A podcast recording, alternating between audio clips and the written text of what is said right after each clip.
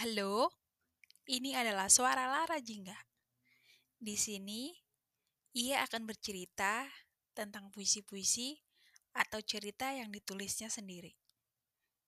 Barangkali tak selalu kamu sukai, tapi mungkin bisa menemanimu saat hati dan jiwamu terasa sepi. Selamat mendengar.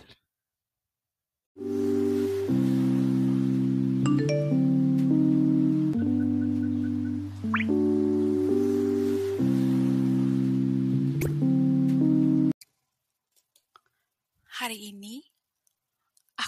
menjadi teman untuk orang-orang yang sendiri, untuk orang-orang yang ditinggalkan, untuk orang-orang yang malamnya terasa lebih panjang, untuk orang-orang yang masih sibuk mencari, untuk orang-orang yang sering bertanya-tanya, mau jadi apa sih? Di malam-malam akhir bulan, kamu mungkin overthinking sampai tengah malam.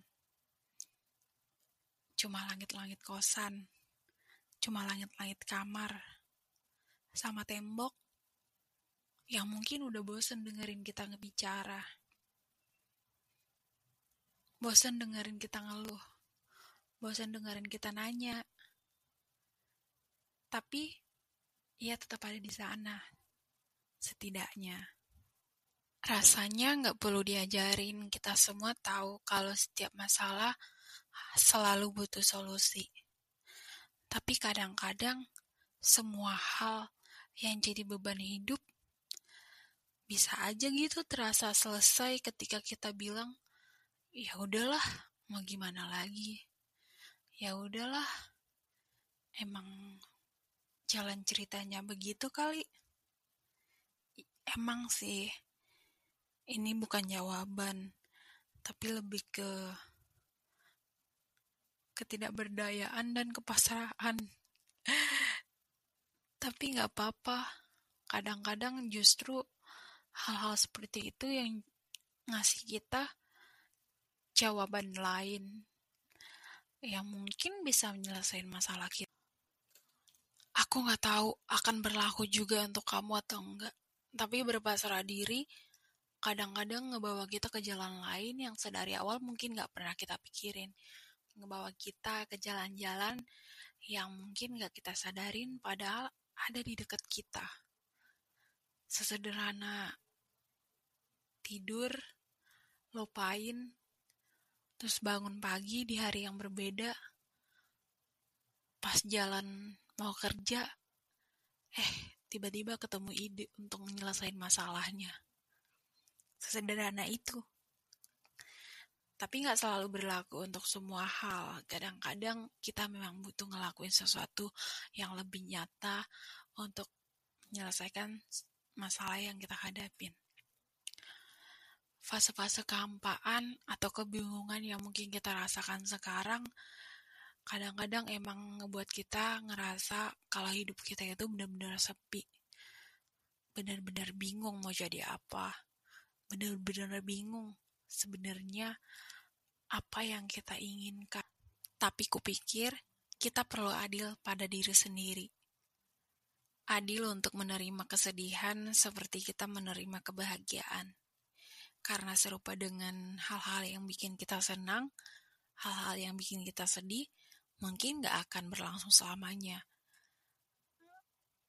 Barangkali hanya datang sebentar, sebagai pengingat, atau sebagai sesuatu yang justru memberi kita pelajaran.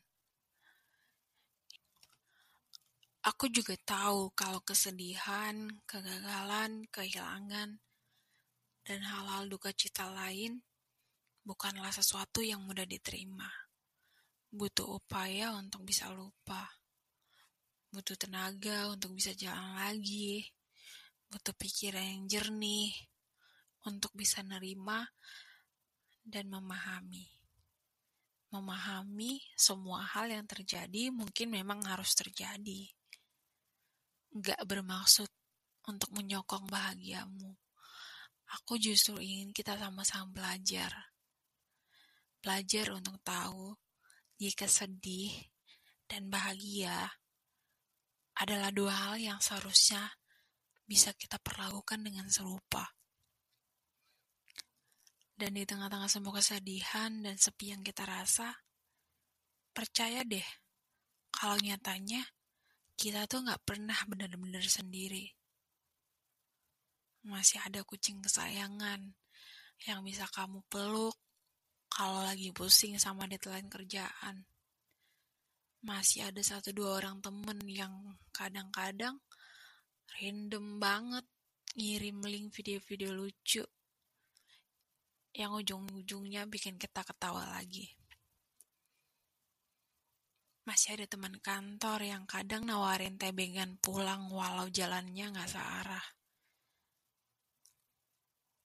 Dan bikin kita percaya kalau masih ada orang baik di sekeliling kita. Masih ada petugas public transport yang setiap pagi pasti selalu senyum. Dan bikin moodmu bagus seharian seperti senyumnya dia. Masih ada idol yang video-video mereka selalu bisa bikin kita ketawa walau udah ditonton ribuan kali. Karena hal-hal besar rasanya terlalu sulit untuk dijadikan kenyataan, jadi sesedih dan sesepi apa pun hidup yang sering buat kita ngerasa sendiri, berjanjilah untuk tetap hidup. Demi bisa nonton konser lagi setelah pandemi ini. Demi bisa nonton film-film yang kamu suka. Demi Indomie goreng pakai telur di jam 12 malam. Demi es kopi susu keluarga dari Family Mart. Demi nasi goreng abang-abang gerobak depan kosan. Demi ibu, demi ayah, atau demi hal kecil lain yang kita suka.